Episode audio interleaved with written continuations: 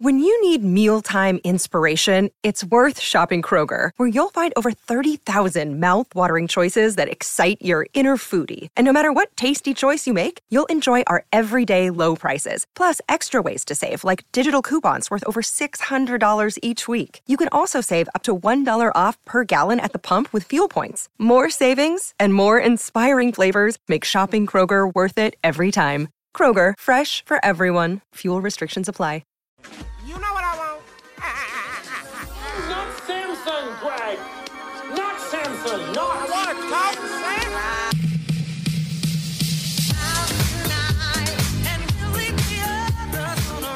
a Coke Samsung! Everybody, welcome back to another episode of the Pull Up Trey podcast, which is the podcast wherein Trey, my dear friend, he pulls up.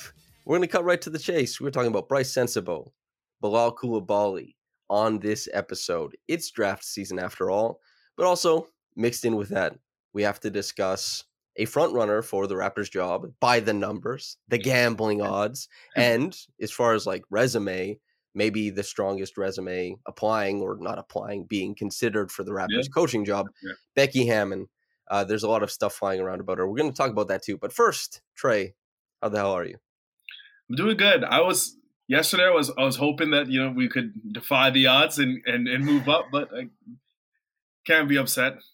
That's so. It was it was like a big day for Toronto sports yesterday, or for our relation to Toronto sports, because we were at you know we took ourselves and our pals to a, a Jays game, a Gossman game, which means we're not going to see any runs scored by the Jays, obviously, but we're going to see some fine pitching. They lost, and then our whole section, as we were kind of sitting there. Uh, you know, we reacted to the lottery and seeing that the one percent chance that the Raptors had to move, it didn't materialize. And so there's nothing happening in the baseball game. Suddenly five men scream out in angst and, and pain. And uh, yeah, how, how'd you feel about that in the moment? Like I heard um, you yelling, but you know, is there words to go along with that? It, it kind of just like a culmination of like everything that happened. You saw the Blazers, who had a, a worse, a better record than the Raptors at the time of the deadline, jump up to the number three pick because they decided to tank. And we decided not to, and we're at thirteen. It's a tough pill to swallow, but, you know, it's draft season. You have hope. I've been digging into players nonstop because yes, it's the only way you really can look forward to next season. So I'm excited to jump in. Something we're probably going to end up talking about as well is the fact that Portland did make that jump. Yeah. Because Portland is a team that has been openly clamoring their organization and their star, Damian Lillard, for O G Anunoby. Even a report today said that Dame looks up to O G. I don't know what that's all about, but like O G's a cool guy. I get it. But for if that's like an actual quote from Dame rather than editorializing on behalf, which it probably is, of the reporter or whoever's sourcing anything like that. But the Raptors probably could be in play for that number three. So yeah. something we'll talk about probably next week. Um, it'll be a little bit more heavy. But let's start with the Becky Hammon stuff. Okay, so basically I'll give you the gist without ruffling any feathers, I think. Dearica Hamby is a player in the W N B A who recently got pregnant and traded from the Las Vegas, Las Vegas Aces. Now, pregnant women are protected. Their labor is protected. Their maternity leave is protected by the W N B A. You get your full check, your full payment when you are pregnant, maternity leave, all this kind of stuff. This is something that women in the workplace have had to deal with for a very long time, is discrimination based on their ability to get pregnant, seeing them not advance as much because they're deemed, you know, uh, less dependable, right? A bunch yeah. of a bunch of stuff about that. And also then when they are pregnant, that discrimination coming as well. It seems on its face that Dearica Hamby faced both of these things, wherein she was pressured not to get pregnant and then pressured and questioned and harassed about the fact that she did get pregnant, having her efforts to not get pregnant called into question, it being something that affected their negotiations for a contract. And eventually, the alleged quote saying that we need bodies, you're pregnant, her getting traded, even though yeah. she had apparently um, negotiated a lesser contract so that she could stay in Las Vegas. You know, people have their roots. We yeah. talk about N B A players. It's a lot easier to justify, hey, they get traded, what's over. W N B A players do not make the money that um, W N B A players do not make. They make good money, but they don't make like just move everywhere all the time type of money. So yeah. there's a bunch of stuff going around about that. Dearica Hamby posted about this in January, saying that, you know, she was being harassed and treated poorly because of her pregnancy. Becky Hammon, it turns out after the result of an investigation, gets suspended for two games without pay, two of the forty, and the Aces, they lose their first round draft pick. And that is unprecedented. I think both of those things yeah. for the W N B A. Now, there are critiques of the fact that there's going to be somebody who doesn't get drafted in a league that's already tough to make it in because of a coach's mistake. That's something. But also that Becky Hammon, apparently, as in the results of this investigation, was somebody who was the conduct in the workplace. Not like that's, that's no good. That's bad behavior. And I don't want to hit too hard on Becky, and I don't want to do like all that kind of stuff, but I'm going to be honest. If there was a male coach coming from the W N B A who is being considered for the Raptors job, and this came out, for most people, I think they would consider like, I don't want that coach yeah. because it's, it's a very bad look. Now, we have an opposing point of view, right? So we're going to read you out the quotes kind of around this situation. Now, an interesting one is obviously from Becky herself. So, quote, I don't recall my relationship with Hamby being anything but on the up and up, and I'm just, obviously, along with the organization, disappointed with the findings. It's never good to have your name be associated with something like that, which is not who you are as a person. That's not how I operate. I did talk to my team. They were great. I have to say they've been very professional throughout this whole process. Also on the side of Hammon was the Aces organization and vice president of the W N B A Players Association, Kelsey Plum, who is arguably the most popular W N B A player as far as like platform, as far as like social media reach. Like she, she's a very big name in the W N B A, and she obviously is one of the better players in the league. Quote, my job is to represent the players, and that's the totality of everyone. It's amazing when verdicts come back and no one is happy, and I think that just shows a poor level of leadership and a poor process on the investigation, end quote. This is a stark contrast from what we typically see in the N B A, where N B A players, we can agree, yep. engage in a great deal of headassery. Not like getting pregnant, which is, getting pregnant is fine, you know? But N B A players engage in real headassery. They do like absurdly stupid things, as anybody does in any group, right? Um, but the N B A Players Association, they would never say something like this. So it is odd to see that, you know, like it's a union, that they're not coming out on the side of the players, or she's not coming out on the side of the players. Last quote I'll read for you. Quote, this is from Kathy Engelbert. It is critical that we uphold the values of integrity and fairness, which create a level playing field for our teams. The Aces failed to adhere to league rules and regulations and have been disciplined accordingly. We're also disheartened by the violation of our respect in the workplace policies and remain committed to ensuring that enhanced training is conducted and standards are followed across all W N B A teams. I've just unloaded quotes, context, the situation.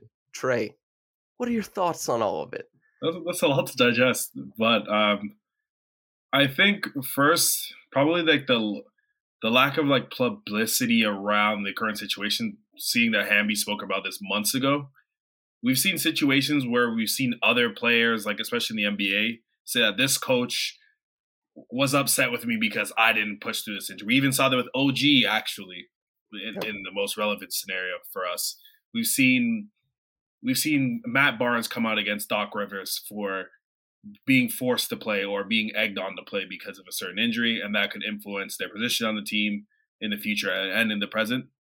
Um, with a situation like a, preg- a pregnancy, which is not an injury or something that um, someone is act- actively decides that they want to do, the fact that um, winning is being upheld over natural born life is kind of kind of disturbing in a sense. And I don't think I think ideally, like, the punishment is probably too light. For if considering the fact that two games is worth someone's entire life being rooted around someone who's pregnant, moving to a new team that also has to deal with being a mother and also being a professional athlete at the same time, doesn't have like is obviously extremely difficult at the same time. I think it just goes to show that a lot of any organization, no matter what level, gender, they value winning over humanity nine, ninety-nine point nine percent of the time. So I know a lot of people are probably shocked. I was shocked, especially because Becky has been championed as someone that needs needs another job. And I'm not saying that she should never get uh, an N B A job, but it's really disappointing that it came from her because so many people were looked up to her and obviously want her to make break through a, a glass ceiling and getting into it, getting an N B A job. But overall, I, I would just say it's it's disappointing, especially from Plum's perspective, where it, it appears as though that there she hasn't necessarily taken uh, enough seriousness in the situation, or even um, condemned her coach in what happened in the in the situation. It's like that's a quite a line to yeah. take, right? So I, I I get it from the if all the girls get together, all the ladies get together and say like. Because it's sports, you have a finite amount of time in the league, yeah. contracts lining up, everything like that. It's a big year for the Aces. Last year was a big year for the Aces, all this kind of stuff. And everybody says it's important that we all don't get pregnant. Like, you, like, you know what I mean? Like they say, like, all of us want to be available in the most important games, et cetera, all that kind of stuff. I understand that those conversations obviously happen, but there has to be grace allowed for when, like, yeah. if it doesn't happen, it doesn't happen. Tough. You know what I mean? So, and then applying pressure on a, like, you know, pregnancy is a pretty big deal. It's yeah. not like a sprained ankle. Like, LeBron James can't tie the womb tighter. You know what I mean? Like, yeah. it's it's a huge deal. So, I, yeah, there's, it seems like, and I'm coming out the way I'm discerning this situation is that I'm believing Dearica Hamby, yeah. her side of things. And so I think there's a lack of sensitivity from the opposing group and uh, I guess a couple members of it. It's it's just, it sucks when there's like misconduct and you want to have somebody who is without misconduct. Now, I'm sure, I don't know what it ends up. I don't know what it looks like. So I'm probably, she's going to do her suspension. Everything will eventually, you know, time heals everything, all that kind yeah. of stuff. We'll see. But It's uh, it's an interesting conversation that we've discussed for like, I don't know, twelve, thirteen minutes. You want to move on to draft stuff. Oh, this is this is my favorite favorite time of the year. Okay. We're going to start with Bryce Sensabaugh. And so these are the two prospects we said on the last Pull Up Trey podcast that we'd be discussing. It's Sensabaugh and Coulibaly. Coulibaly is the teammate of Victor Wembanyama. He's like an eighteen-minute per game player. He is a tools over stats guy at this point in time. Some of the film really pops. Sensabaugh is like true freshman, was one of the best scorers in college this past year, is a certified bucket getter to the degree that if you do some of those selective like Bartovic, you know, that database and you're like, yeah. who hits this amount of guarded shots? Who hits this um, at this percentage and takes this many and can hit threes and can hit pull-ups and can... Sensabaugh is just like a dynamic and wide-ranging shot maker. Yeah. And for Ohio State, he was awesome. I want to get your initial thoughts on him before we kind of dive into Sensabaugh, uh, the player, what we think might translate, and uh, fit with the Raptors. Actually, okay. before that goes, before that goes, All right. let me say, I know people are going to comment on Twitter, on the website, on YouTube, podcasts, wherever, and say they want us like, maybe they're not in their expected range. Maybe they're not in whatever.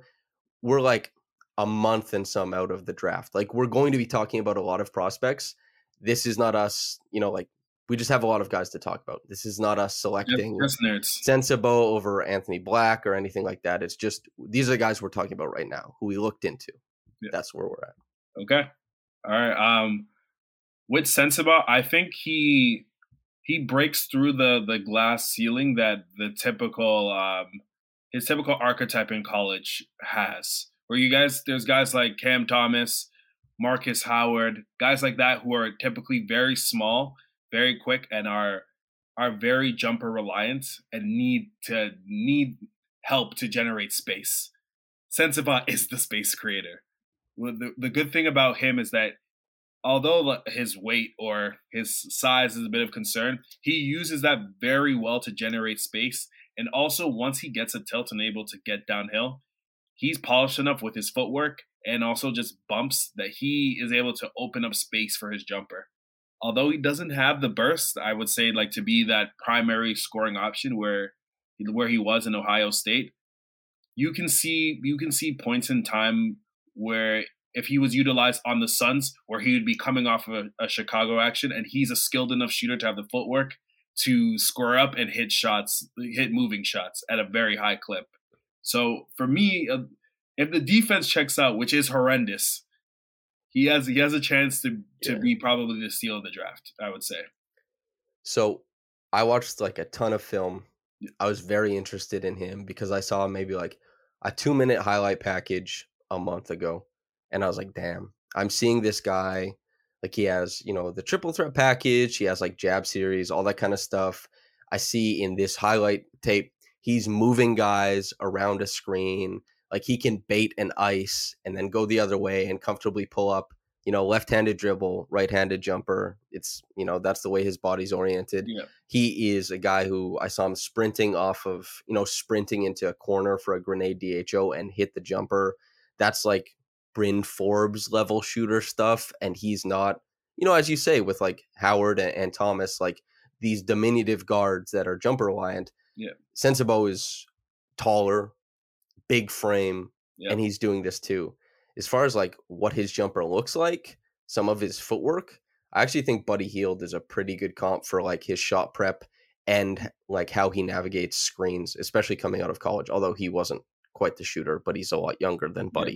Yeah. And Buddy was older than people thought, like he's a year older, um, if everybody remembers. And that's it. He, he's a really impressive shooter. The thing that is like, I think the, man, if you if you do it, it's like, It's like Marcus Howard and like Sam Hauser and those types of shooters. Like Sam Hauser was a legend at Virginia, I think, shooting the ball.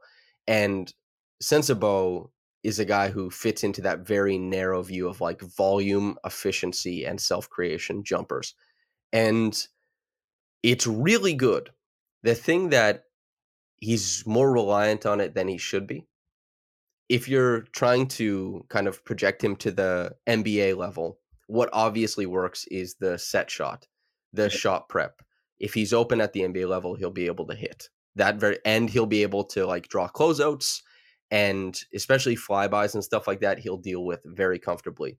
It's the creation that where we talk about long strides, helping you kind of blow past guys and get clearance.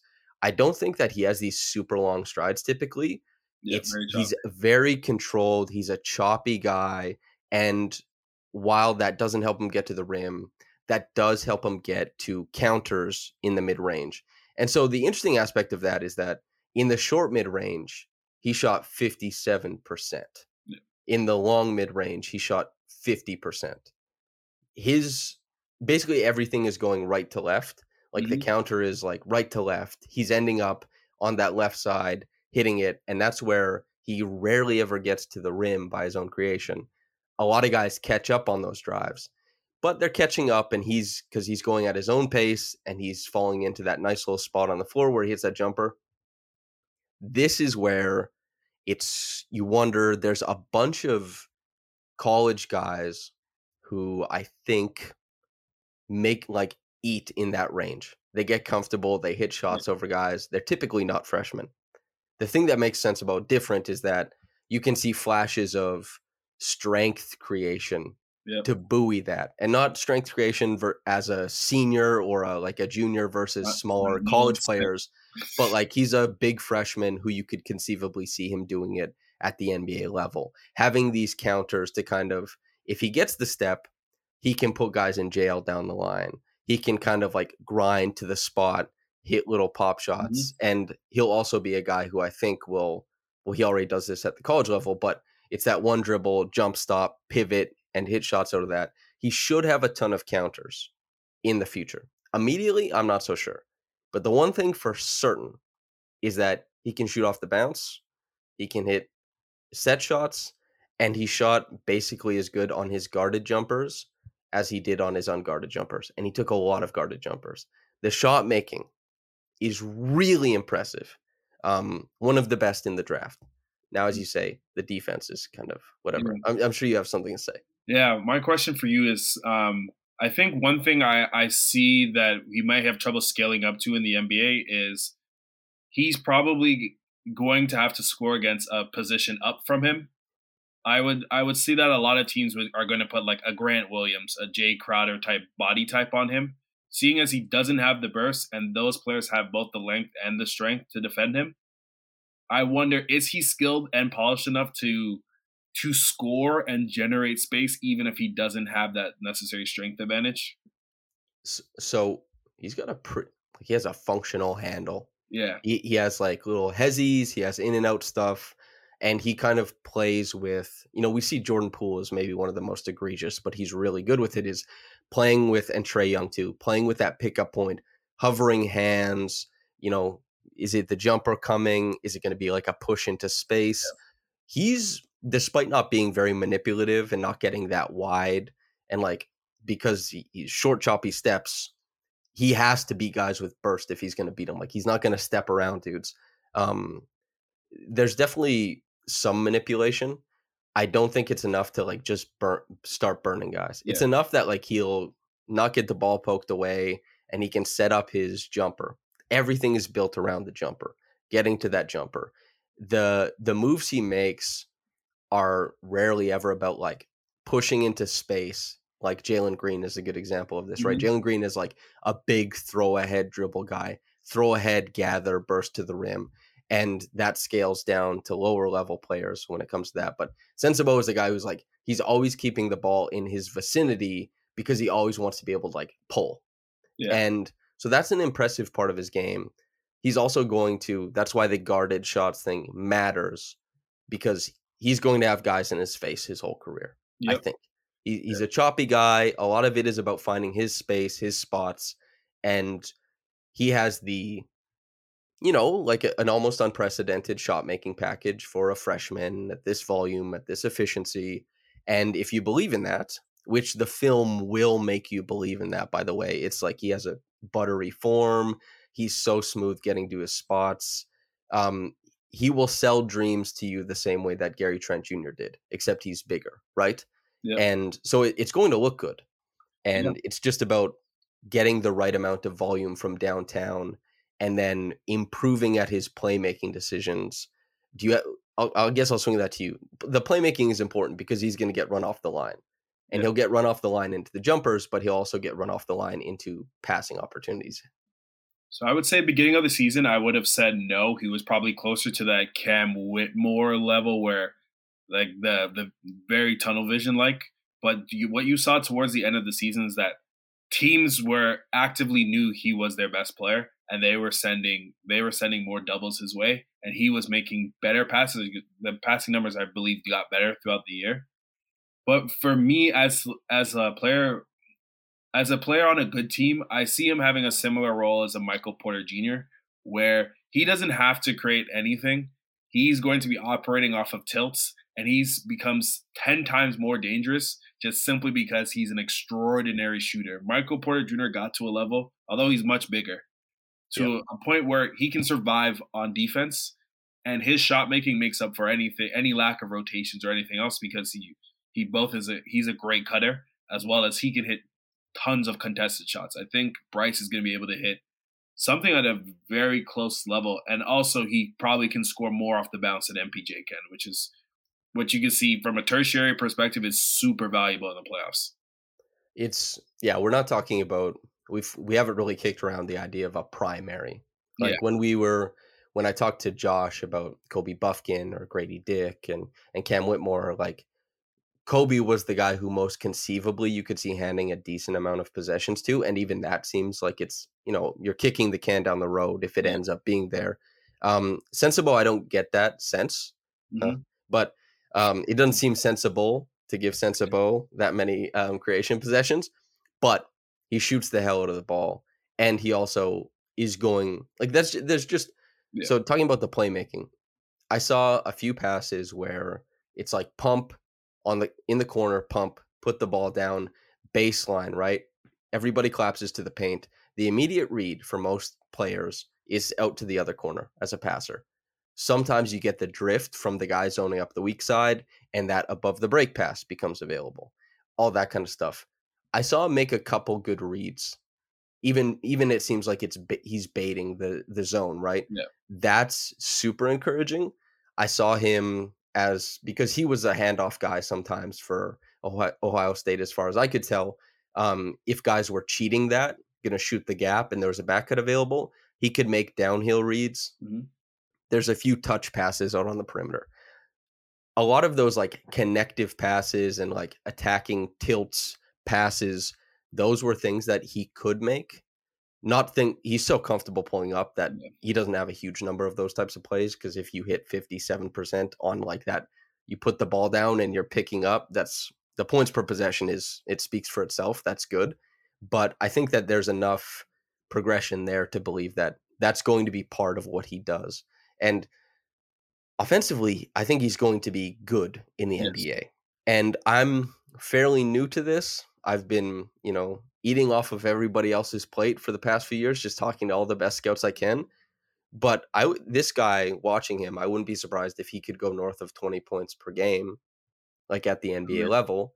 And that's if his defense becomes acceptable, which some of the bigger guys, depending on how they're utilized, if they're at the bottom of the defense, if some of it is about positioning at the nail, they can make that work. If this, now he was bad defensively, like Very. off ball, off ball fell asleep, died on screens. Every steal I saw him get was very gamble heavy. Like if he doesn't get this steal, it's a three on two or a three on one or something bad is happening. And he's not getting them with gusto. Like he's just getting there. And so, and certainly he didn't seem to be sticky or dominant at the point of attack, but a guy who can score twenty at the N B A level is not super common, and not at thirteen, not, you know, where's he, he's supposed to be like, uh, like around the back end of the lottery to yeah. the early twenties. Right. Yeah. He, he honestly can go anywhere. I think he's, he's very team dependent. Like, um, like when I was referring to M P J on the Raptors, he's probably less viable just because you're facing a shell the, the entire time. And the, well, can I say I like him next to Scotty? I like I do. I seeing how some of his like. I, I think other things would have to happen for that to work. But yes. well, other things, you know. um, I, I like I like his his shot prep. His yeah. screen, like how he manipulates and kind of moves off of screens as a guy about to receive the ball or as a guy who just received the ball. If we are looking at Scotty as a guy who will have some future as a guy who's like, you know, in the high post, yeah. as a handoff hub, all this kind of stuff, Sensabaugh does make sense. And I think will make shots out of that. You know, we talked yeah. like Caitlin talked about how Scotty, when used in this, had those magnetized eyes for Gary. He's like, I just want somebody to come make shots off of this screen and and these handoffs. And it's like Sensabaugh could, as a rookie, I could conceivably see them having like a, a two-man partnership in that regard. I, I can see that too. I think Scotty gets downhill like fairly decently, I would say. So he would he would be in a position where it kind of works. And also he's just a the the level of passer. Obviously he's not Jokic, but he Jokic is able to manifest possessions for M P J simply by by creating advantages in the most like nuanced ways, and that creates additional shots. Whereas if he had more of a traditional star, it would probably be much harder for him to to get possessions on like non driving kick type type looks, I would say. But overall, I'm I'm a Bryce fan. I probably have him higher than most. I would say he's the top ten player in the draft. Wow. That is that is higher than most. Yeah. So I'll just I'll give everybody like the statistical rundown just because we collected the stats. Might as well read them off. Not everybody's going to go to Hoop Math or Bartovic or whatever. So basically, point five eight seven true shooting percentage. That's quite good for college for anybody. twenty-one percent of his shots were at the rim. He shot fifty-seven point five percent there, and sixty percent of those were unassisted. fifty-seven point five is, that's not very impressive, just so everybody knows. forty-three percent of his shots were jumpers inside the arc. He shot fifty percent on those, fifty-six percent from the short mid-range, fifty percent on the long mid-range. thirty-six percent of his shots were threes. He shot forty point five percent on those. fifteen percent were unassisted. forty-four percent on guarded jumpers. That's really high. forty-eight percent on unguarded. And he's an eighty-three percent free throw shooter. Indicators, indicators, indicators, shooter, shooter, shooter. It's just there. Yeah. And, you know, we talked about it at the top, but there's room with his frame. Like, we see guys every once in a while. It's not guaranteed. It's tough to, you know, zoom ahead to the future and say it's going to be there. But we see a lot of scorers who, they come out of college and they score the ball better because, let me use the term now, proprioception.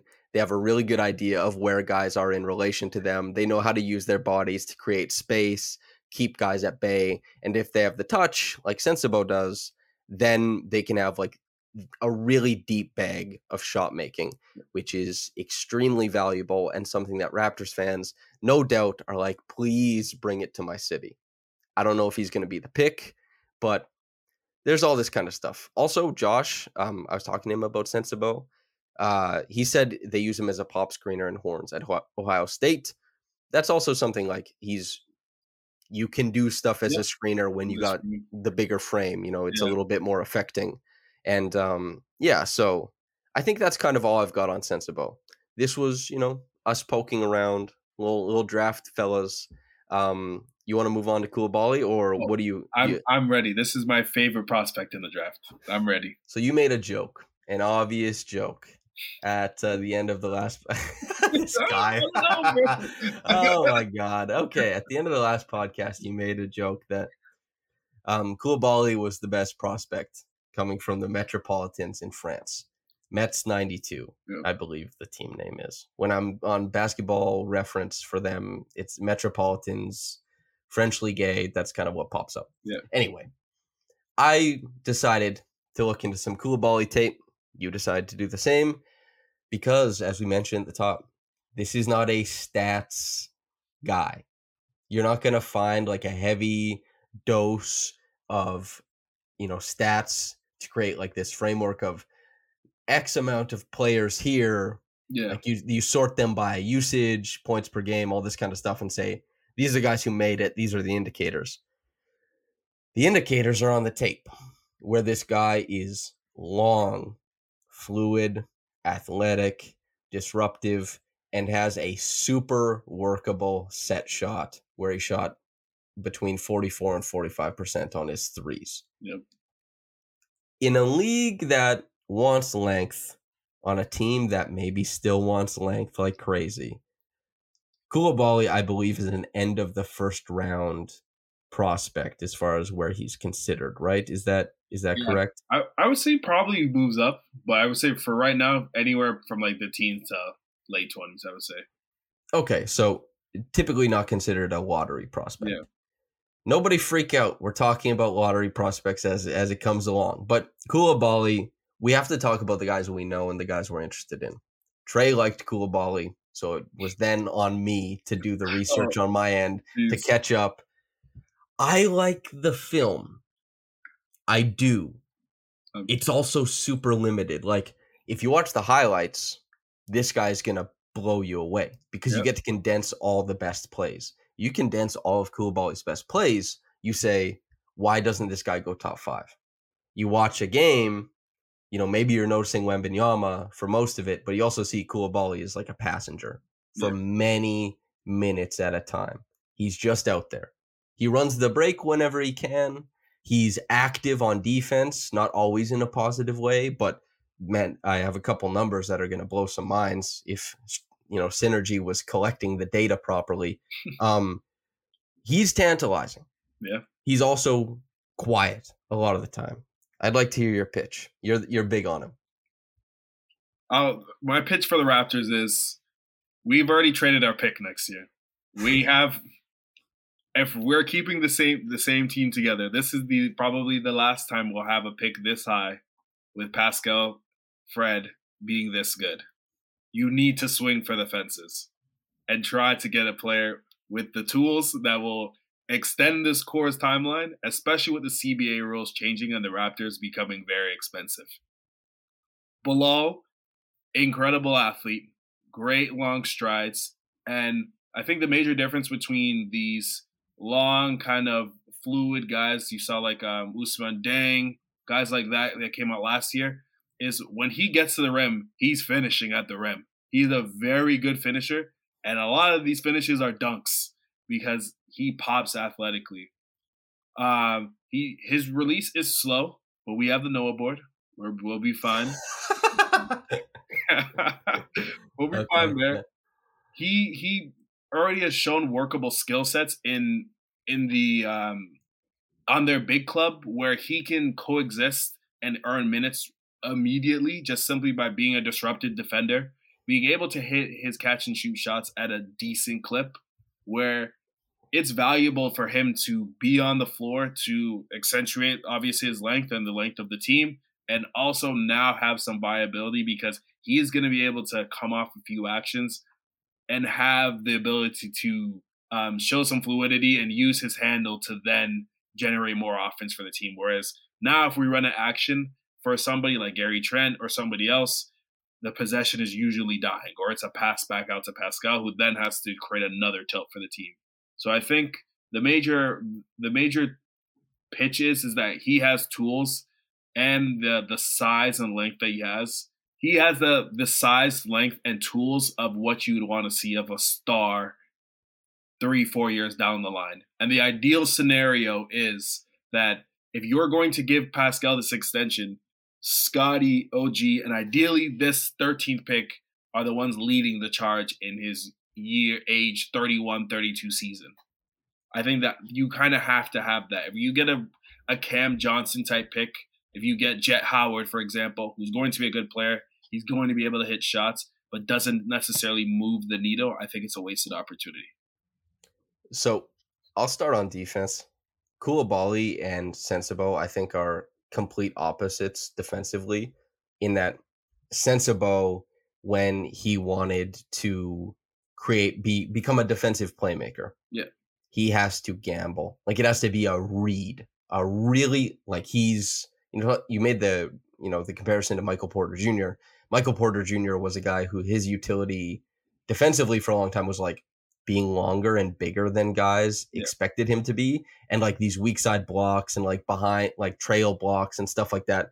Sensabaugh is is similar in that regard. Like, his defensive playmaking will be like, I'm going to go for it. Coulibaly is just passive defensive playmaking. He's one pass away. He doesn't really have to gamble on a dig because he's so long. He just takes like a baby step in. He has pretty good hands for timing that kind of stuff. He's always present in passing lanes. He like he he he doesn't really turn his back to the ball very often. He's there's clearly a lot of potential there. And if synergy isn't lying to me, I mean, guy like the true shooting percentage of shots he defended, forty. True shooting, forty. That's insane. Even at the rim, guys didn't make shots against him. Jump shots in the mid range. Guys didn't make shots against him. Like, I'm watching the film and I see he makes guys feel claustrophobic, and he's like sliding sometimes. Like, there's these nice Euro guards that are getting downhill, trying to get to the opposite side of the rim. Like, he's, he's taking the bump, allowing the space, still sliding, pinning it off the glass. He's meeting dudes at the rim. It's not a ton. Once again, because he's an eighteen minutes per game player, it's not like the most, it's not the biggest schedule. It's not a whole bunch of games, but there's so many defensive tools at work that you're like, it's pretty easy to see this guy becoming like an impacting, affecting defender. And that's all great. He's also like similar to Scotty, how Scotty just being like Scotty, the best thing he does defensively currently is on switches. Scotty is pretty good at hanging around on the, like, he's switching off ball and now he's hanging around the guy who's trying to slip and he's catching up, but guys underestimate how long the Raptors are switching at the point of attack, catching back up. Because usually it's like, oh, this is a guard switching for the big who's slipping to the rim. Only it's like Pascal or O G or Scotty. Yeah. That pocket pass, it's not getting past their, you know, their their catch radius. Yeah. Coulibaly is also a guy who, like, he's in the mix always. That's the most impressive thing uh, by far to me. He dunks everything. He is a one speed offensive. Like Sensabaugh is like, he has a few different speeds offensively. For example, Coulibaly is one speed offensively, um, which is a huge negative for most players. Like, you want to have more than one speed. Obviously, it makes you have counters for your on-ball defender. It makes you able to, you know, manipulate the back end of the defense, and it allows you to create different timing for shot blockers and contests. Yeah. Coulibaly, in spite of being a one-speed player, is like this miraculous Euro stepper in the lane, super long finisher at the rim, and, you know, the contests at the rim are going to be more effective in the N B A. But he's pretty impressive when he's Very like downhill. Cool. Now, it, it'll, it's tough to project that because you do you can't do one speed at the N B A. It's just like Giannis is the only guy who gets to do one speed. Even Joel Embiid has like four different speeds, right? And he's seven three, two hundred eighty pounds, whatever it is. That's something that Coulibaly has to develop that I don't really see as present in his game whatsoever. Um, but the the physical tools are crazy. Yeah, like he's, you watch his highlights, you're thinking top five. You watch like a full game, a lot of the times you're like, where is he? Now, it's it's the team's job to determine, you know, how much of this becomes like you're feeling his presence all the time. But yeah, the tools are there. It's it's tough. I think like the biggest question is how much do you, because if you break down the stats of, um, actually let me reverse this back. For for people that don't know, what um, Met ninety-two did with um, Bilal is that a lot of they tr- they put him kind of on like a the Delano Benton plan where he spent a lot of time with um, the B team, a lot of time with the A team, and he was playing as much as possible. Um, obviously, with a lot of these higher picks, not Lucas probably was usually the exception.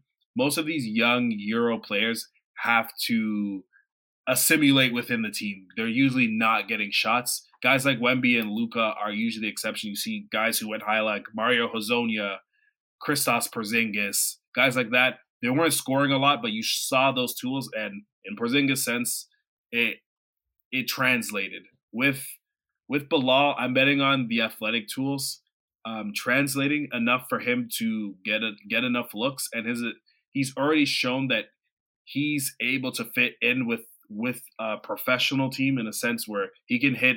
He can hit a catch and shoot shot to the to the point where he needs to, to be guarded. forty-five percent, man. Like, and on decent volume given how much yeah. time he spent out there. He can hit shots. Exactly. Set shots, he can hit them. And he's going to be able to get to the rim and finish a lot of the looks that he gets if you close out on him. And that's super valuable. So he's going to be able to ideally earn minutes fairly soon and scale up to a point where a team is then looking for, hey, we need to give this guy reps. He's showing me something. Whereas someone like maybe Jonathan Kuminga early on was like too much of a train wreck to to win minutes and also present him reps. I will say, now it's it's obviously it's fine if you expect him to get better at this. Yeah. As far as like putting the ball down after a closeout and getting there, I don't. I gotta see that first. Fair enough. Because that like at the. I, I really have to see that first because that one speed thing, like there might be some charges called on this young man. I like and and while the same thing I looked for with Sensabaugh is, you know, what type of passes is he making while on the move with advantage. Coulibaly, like there's a bunch of interesting reads that he was able to make, but the playmaking isn't like he's not blowing anybody I away with that. that. And you know, if you're talking about like ball placement and the types of passes he can just use from like a where can you throw the ball point of view, not even vision. Like maybe that's like a little lacking, but the vision as well is like, it's not popping all the time. These are all things that can get better though. Um, and if someone told me they expected him to hit on like a bunch of different things, I would not argue it. Even right now, I think I'm just trying to present it as like, these are the tools and they're crazy. It's just you don't see them, yeah. you know, working that often. Um, it's really meaningful that he shoots the ball that well from downtown. I'll say that much. That is a really big deal because a lot of the guys like this, they don't shoot the ball that well from downtown. Like you have to, a lot of those guys, it's, this is, this is kind of the new basketball, right? Like this same prospect in two thousand thirteen is a guy who you're like, he shot thirty-two percent from three. We have to get him to shoot jumpers at all. And now it's like, this guy shoots forty-five percent from three. We have to get him to a point where like he's fluid on the pull up so that when he gets run off the line, he has a counter. Yeah. Or he can do like a little drop dribble into space and hit that too. All those things are like a lot more tenable as a developmental step than building out a whole jumper. God, do the Raptors ever know that, by the way. Um, it's a big deal that he hits threes the way he does. It's not a huge sample size, by the way. Yeah. Um, and I'm not, I'm not the draft guy who's like, and he hit this at this weekend Marauders. He hit this at E Y B L. He did that. Like, I don't have those numbers, but it's a big deal that he shot this well. Yeah. I, to, for me, I, I think the, the biggest thing overall is even if say, a pull-up jumper doesn't develop or he can't put the ball on the floor. You've seen guys like O G being able to hey, hey, I'm, let me get let me finish. Go ahead, go ahead, go ahead, go ahead. Okay. Very early on in his career, they were still able to find actions where he got moving and his athletic pop and his ability to finish at the rim was still valuable in a half-court sense. He has not necessarily the same strength, but that same ability to finish at the rim. And the Raptors need a lot more of that. Um, you saw early in the season, O G was able to kind of be their, their probably their best advantage creator for a small uh, amount of time, just simply because he was able to, to get to the rim and finish at a very high clip to the point where defenses had to make a decision on how to, to guard him. Did it work out after? No. But I think Bilal, if given the same opportunities, will be able to score at the rim at a, at a high clip while also being uh, a passable defender probably in year two or year three. So you're getting someone that's probably going to be able to play minutes for you, even with the upside of having these plus-plus tools, which is very rare for those guys. Something that we also didn't mention that is definitely worth mentioning, especially when you make the O G comp, is like um, he's got a pretty good knack. Like he's got a pretty good nose for cutting. Yeah. The, you have to, when you're limited off the dribble, you have to make your movement dangerous. Some guys don't, especially guys who, if you're hitting that many spot up threes, you might be content to just like, maybe the ball hits my hands and I get, you know, I get to take a, you know, an unguarded jumper or something like that. Yeah. But Coulibaly, he knows his length. He knows his mobility is a weapon. And there's lots of nice cuts that he made. Again, within the context of there's B team, there's A team, there's stuff like that. Um, I didn't see any B team, by the way. I only watched A team. B team, um, he cooked. He cooked. It was very Delano-esque. Noted. Um, yeah, maybe maybe I end up writing about him. This yeah. is like a preliminary something, but that's. How do you feel about that? It's Coulibaly. I'll I'll read out the numbers, by the way, just yeah. so everybody has them. So the one that really stuck out to me is like shots defended, forty. The true shooting percentage of forty. That's insane. I, if I'm misreading that, like it seems like I would have to be, but if I'm not, then yeah, length is important defensively. And everybody's going to tell me about Fred. I get it. Ha ha ha. But yeah, true shooting percentage of sixty point five percent, forty-four percent from three. He shot sixty-seven percent at the rim. No presence in the mid range. Um, he only took ten mid range shots. He made one. Uh, so he only took twelve guarded jumpers all season. He shot thirty-three percent. Um, You don't want to dive into his numbers as much as we had, like for Sensabaugh, because there's just not the same range of shot making. And like, I don't, I don't know how, how many times do you guys want me to say like he shoots ten percent on his mid range, you know, like, oh, well, you know, so those, those are the numbers. Do you have any other Coulibaly points before we kind of hit the road? Um, to me, I think he's a lottery pick just simply because I think in the draft right now, there's probably like five to six guys where you could say like this is going to be a bona fide starter in the league. And when you're at a position sort of like where the Raptors are at, you need to bet on on tools. Guys who have shown plus plus athleticism with the polish and footwork that he has and is shown in in his highest peaks um, is is really rare. I think he's better than Jonathan Kuminga, who went fairly high. I, I didn't say that to Tim, but I think he's better than Jonathan Kuminga. I think he's better than the the. Uh, I think he's better than Ousmane Dieng. I think he's. I like Kuminga, man. No, Steve Kerr disagrees. You heard him. He said the championship window is gone the moment Kuminga is leaving. Of course. But yes, um, I just think he's way more polished than this athletic freak that typically goes late lotto where someone is betting on. He's shown ability to scale with a, a decent-sized team. He got more minutes on, I believe, Bet finished second in the league, if I'm not mistaken. Fairly high. Doesn't really matter. But his minutes scaled up as the games got more important, which bodes well for how good he can be in the league. French speakers. You got Pascal. You got Christian. Three French speakers on one team is like a lot. Maybe there's some camaraderie there. I don't think anybody else speaks French on the Raptors, if I had to guess. Oh, yeah. Kev's not on the team anymore. Yeah. Yeah. Oh, Chris Boucher. Duh. Oh, yeah. yeah. We would have got killed. he he would have been the one doing it. He's like, Samson, you really you forgot I speak French? You forgot about me? Yeah. Uh, yeah. Anyway, um, that feels like a decent place yeah. to end it. How do you feel about that? Yeah, well, it was good. I'm I'm hoping to d- dig into more prospects.